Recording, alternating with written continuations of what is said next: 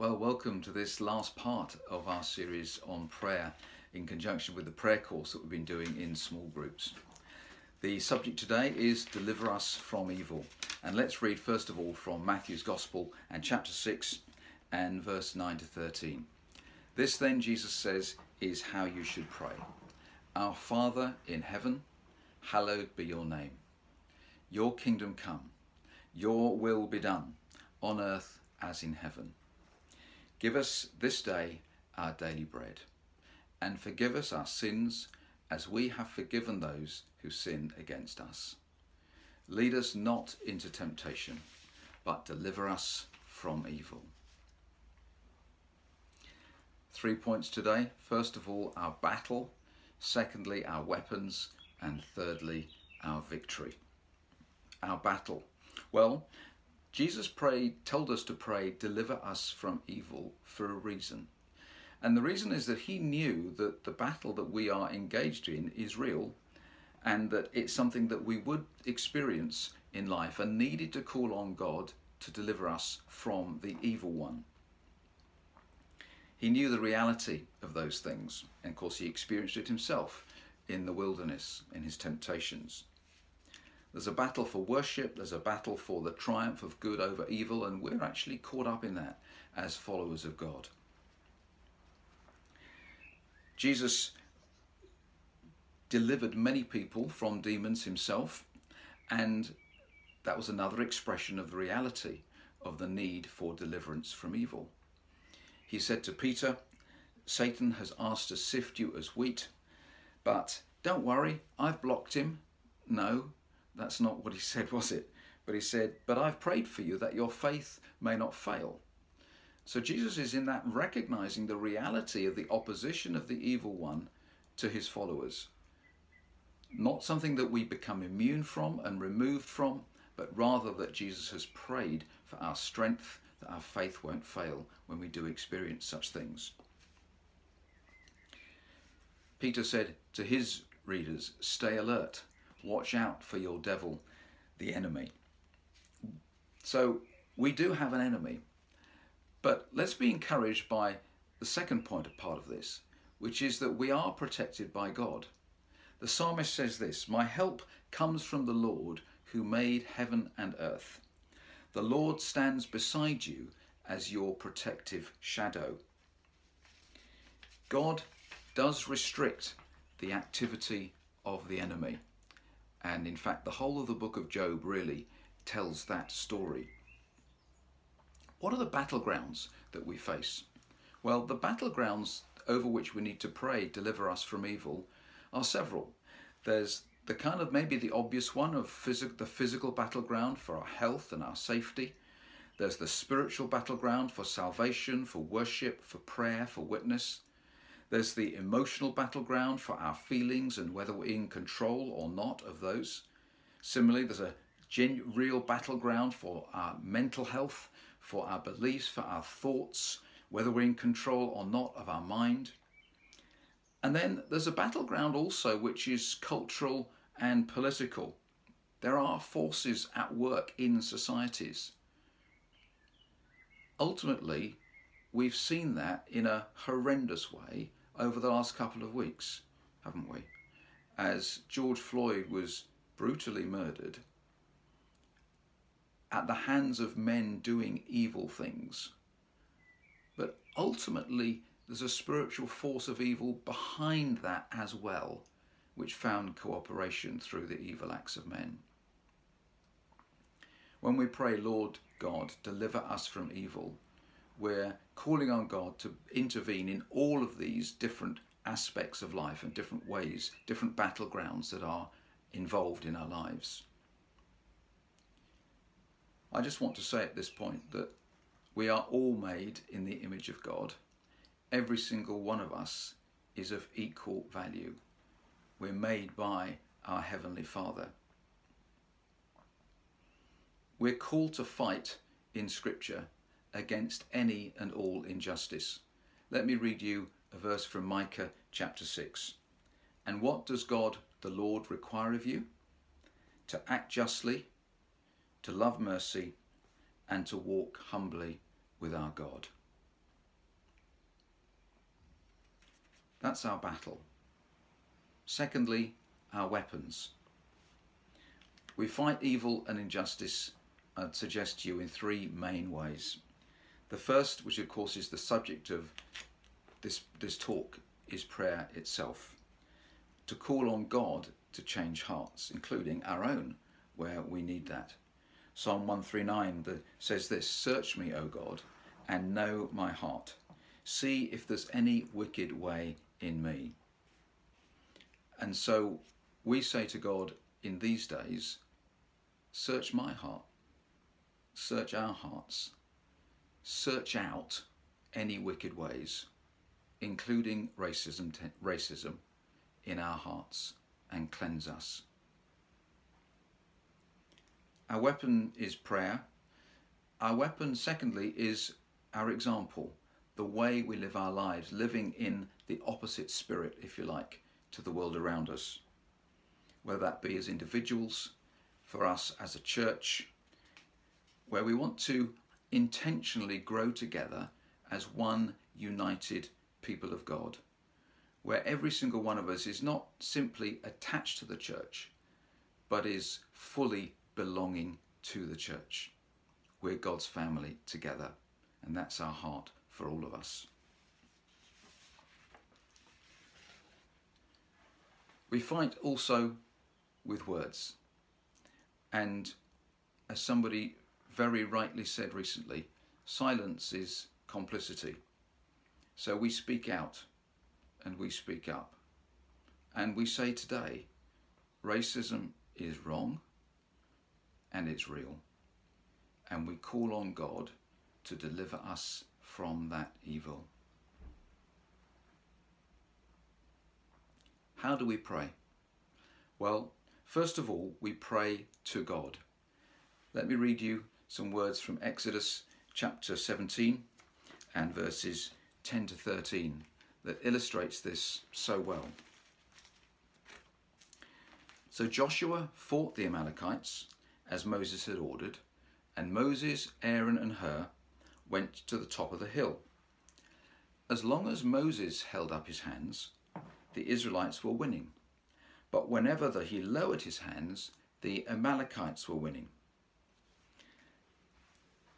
And the passage goes on to say that Aaron and Hur held Moses' hands up so he could continue to pray because holding hands up was the physical position for prayer. And therefore, we know that that's what it represented.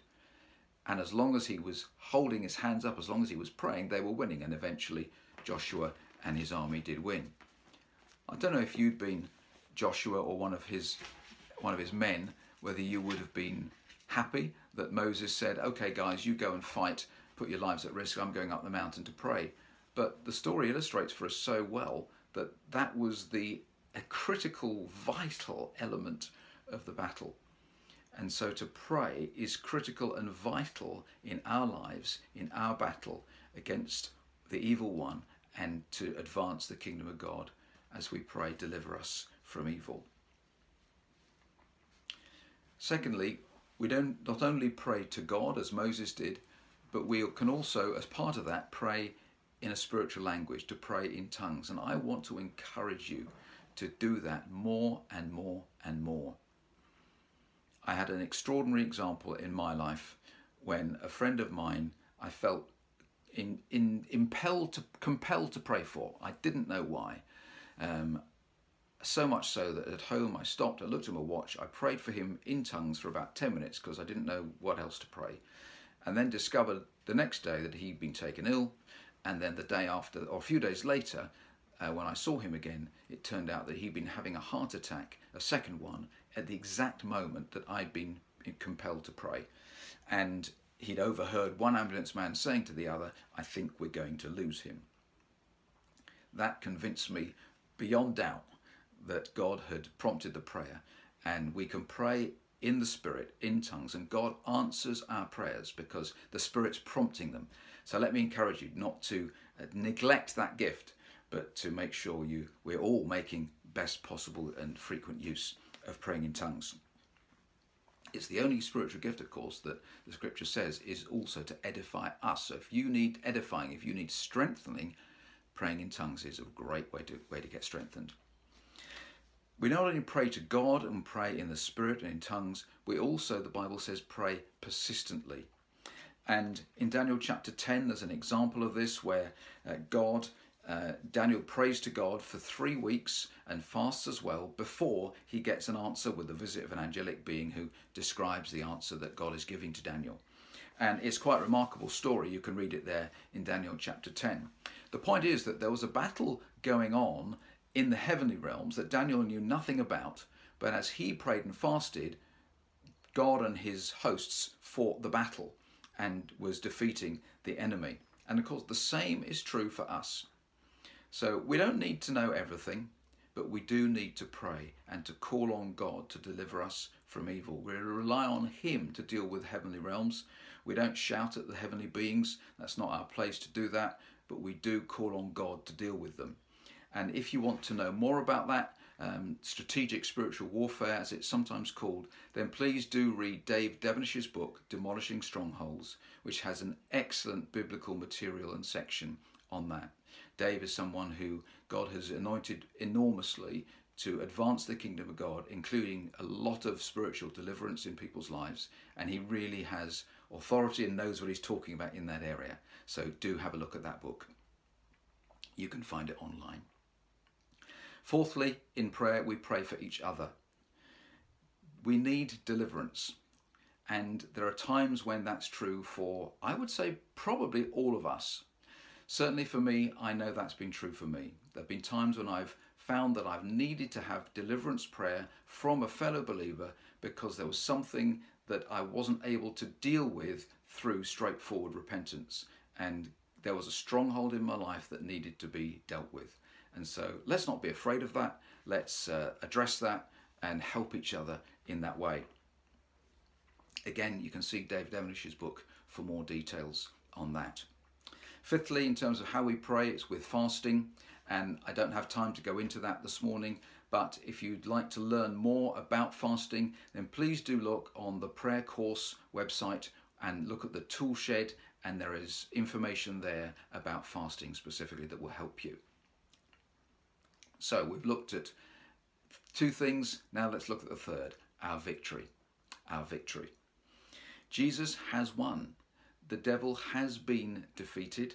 Victory is assured, but the devil has not been totally destroyed. That's why the battle still rages. The analogy that I could give you is this. It's a bit like a football match. The score is 8-1 to us. Victory is assured. There's 10 minutes left but the opposition, the enemy, is still thrashing around, trying hard, getting frustrated, fouling a lot, knowing that he's defeated, as we do too. That's the kind of description of the scenario that we find ourselves in. Victory is ours, it is assured, and we can be massively encouraged by that. James says, resist the devil and he will flee from you. Let's pray together now as we close.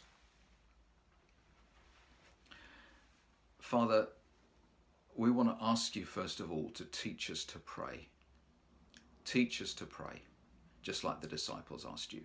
And thank you for answering their question that we can feed on your answers and grow ourselves. And Lord, we do pray today, deliver us from evil.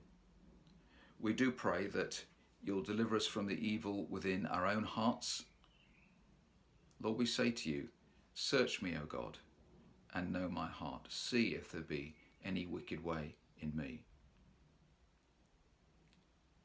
Thank you, Father, that when we confess our sin, you are faithful and just to forgive us our sin and cleanse us from all unrighteousness. And we receive that from you today. Lord, deliver us from evil within our homes, Forgive us where we've sinned there in family relationships. Forgive us, change us, we pray. Deliver us from evil within the church, wherever we have sinned against each other, whether consciously or unconsciously, subconsciously, we've sinned. Lord, forgive us and deliver us from evil, we pray. Protect your church in every way that we need. And Father, in these days especially, we say, deliver us from evil in our society and in our world. God protect you from evil. God protect you from sickness. God protect you from crime. God protect you from bias. God protect you from injustice. God give you his peace in every area of your heart and mind. And give us grace to grow together as his family.